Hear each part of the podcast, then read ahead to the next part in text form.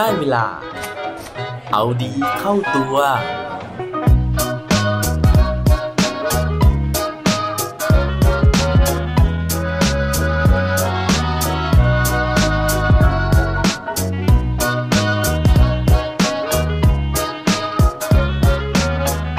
ุณคิดว่าทำไมบางคน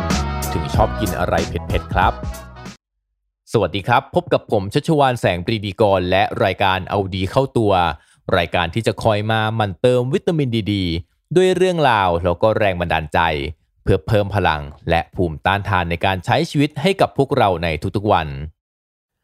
วันนี้นะฮะผมอยากจะมาชวนทุกคนคุยเรื่องของปากท้องนะฮะเรื่องของการกินนะครับ ว่ากินยังไงนะฮะที่จะส่งผลต่อความสุขของคนเรานะครับ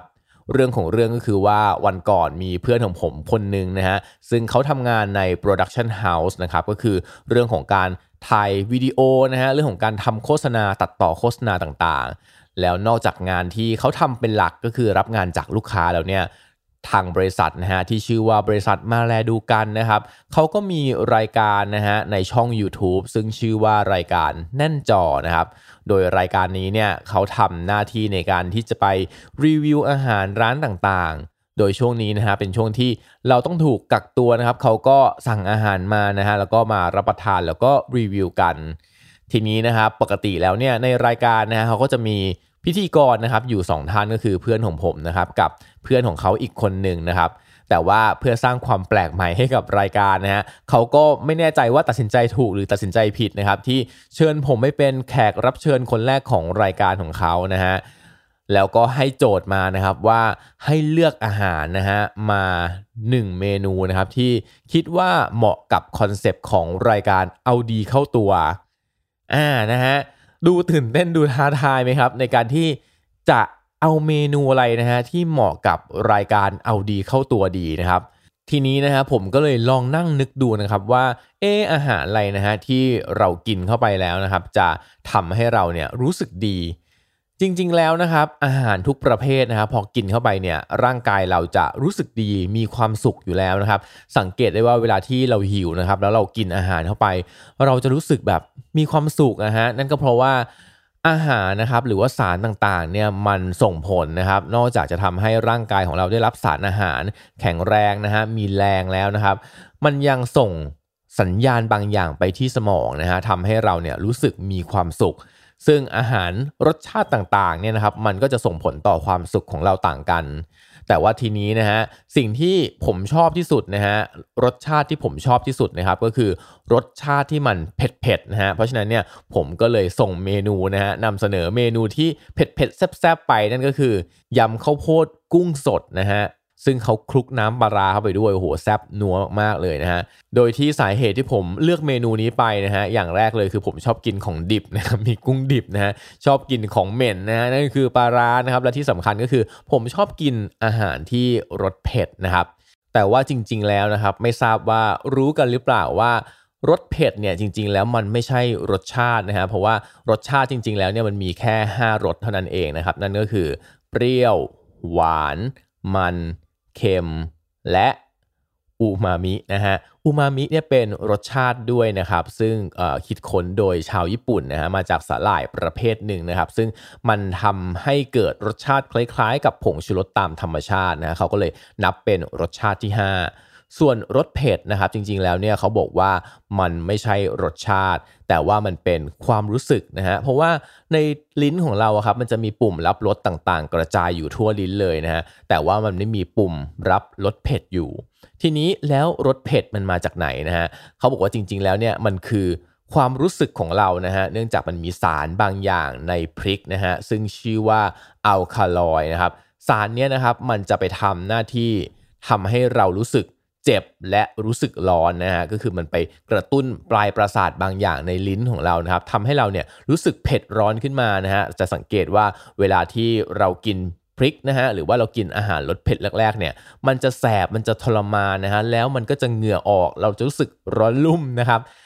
ซึ่งเรื่องของความแสบความร้อนความร้อนลุ่มของแต่ละคนเนี่ยนะฮะเขาบอกว่ามันมีไม่เท่ากันนะครับ ซึ่งสิ่งที่มันส่งผลต่อความเจ็บปวดนะฮะจากการที่เรากินพริกเนี่ยมันแตกต่างกันในแต่ละคนเนื่องจากว่า แต่ละคนเนี่ยครับมันมีปุ่มนะฮะหรือว่ามันมีเซลล์ประสาทที่รับความเจ็บปวดไม่เท่ากัน เพราะฉะนั้นคนที่มีเซลล์มากนะฮะก็จะเจ็บปวดมาก ในขณะที่คนที่กินพริกได้นะฮะกินความเผ็ดได้เนี่ยก็คืออาจจะมีเซลล์ในการรับความเจ็บปวดเนี่ยน้อยกว่า หรืออีกอย่างหนึ่งก็คือเรื่องของการที่เราปรับตัวของเรานะฮะให้มันเคยชินต่อรสเผ็ด เพราะว่าจริงๆแล้วเนี่ย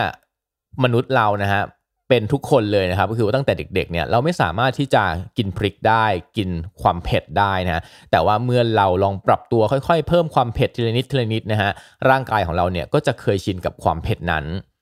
อีกเรื่องหนึ่งที่มีผลต่อความเผ็ดนะฮะเขาบอกว่ามันเป็นเรื่องของชนิดของพริกนะครับ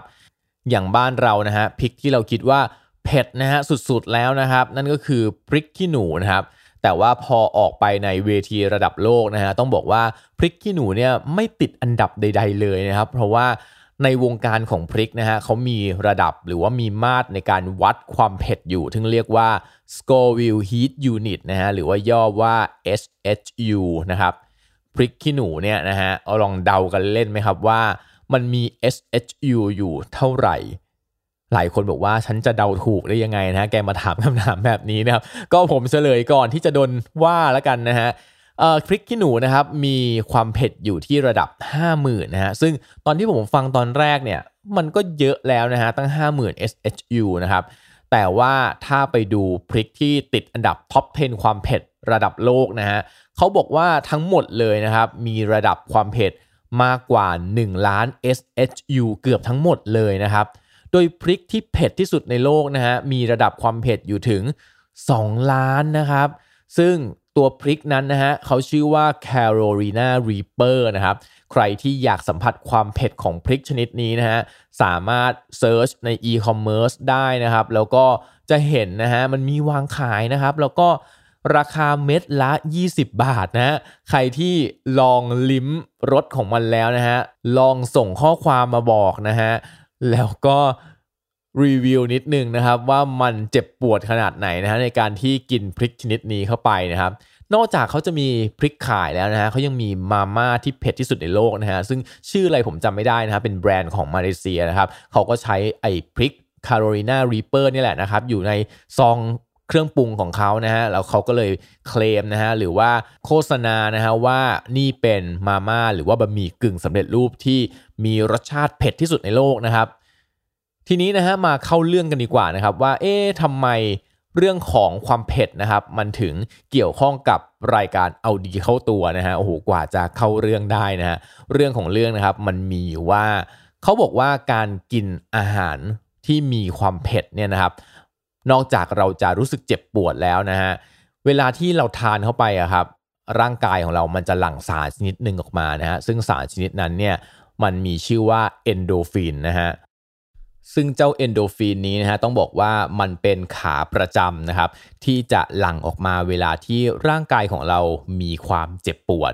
โดยหน้าที่ของมันนะฮะนั่นก็คือเข้ามาเพื่อที่จะบรรเทาความเจ็บปวดที่ร่างกายของเรามี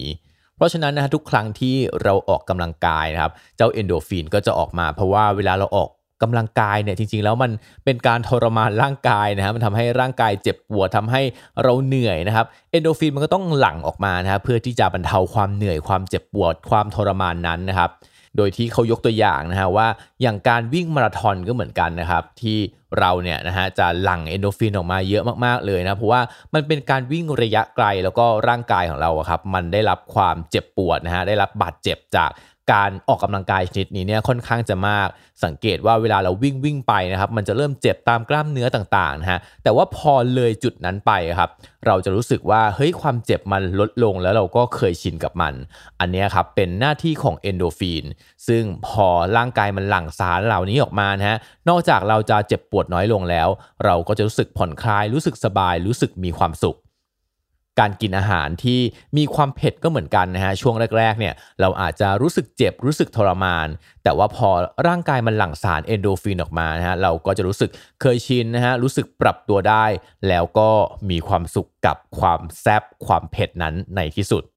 ซึ่งเรื่องของอาหารที่มีความเผ็ดนี้นะครับ มันก็เปรียบเสมือนกับการที่เราใช้ชีวิตของเรานะฮะซึ่งบางครั้งเนี่ยเราไม่สามารถเลือกได้นะฮะไม่สามารถหลีกหนีที่จะเจออาหารที่มีรสชาติเผ็ด รสชาติร้อนได้นะฮะเพราะฉะนั้นครั้งต่อไปนะครับที่เราต้องเผชิญกับความเจ็บปวดนะฮะ ลองลิ้มรสมันดูนะฮะร่างกายของเรานะครับ มันก็จะสามารถที่จะปรับตัวและสุดท้ายเราก็อาจจะเคยชินกับความเจ็บปวดนั้นนะฮะทำให้ร่างกายของเรามีภูมิต้านทานมากขึ้น ครั้งต่อไปที่เราต้องเจอกับความเจ็บความปวดอีกนะฮะเราก็จะรู้สึกแสบน้อยลง รู้สึกร้อนน้อยลง และ enjoy กับความแซบแทนครับและปิดท้ายวันนี้ด้วย quote ดี quote โดน เขาบอกไว้ว่า live life with a little spice ถ้าอยากใช้ชีวิตแบบมีรสชาติ อย่าลืมเพิ่มความเผ็ดความร้อนให้กับมันครับ อย่าลืมกลับมาเอาดีเข้าตัวกันได้ทุกวันจันทร์พุธศุกร์พร้อมกด subscribe ในทุกช่องทางที่คุณฟัง รวมถึงกดไลค์กดแชร์เพื่อแบ่งปันเรื่องราวดีๆ ให้กับเพื่อนๆของคุณผ่านทุกช่องทางโซเชียลมีเดียสุดท้ายนี้ขอให้วันนี้เป็นวันดีๆของพวกเราทุกคน วัสดีครับ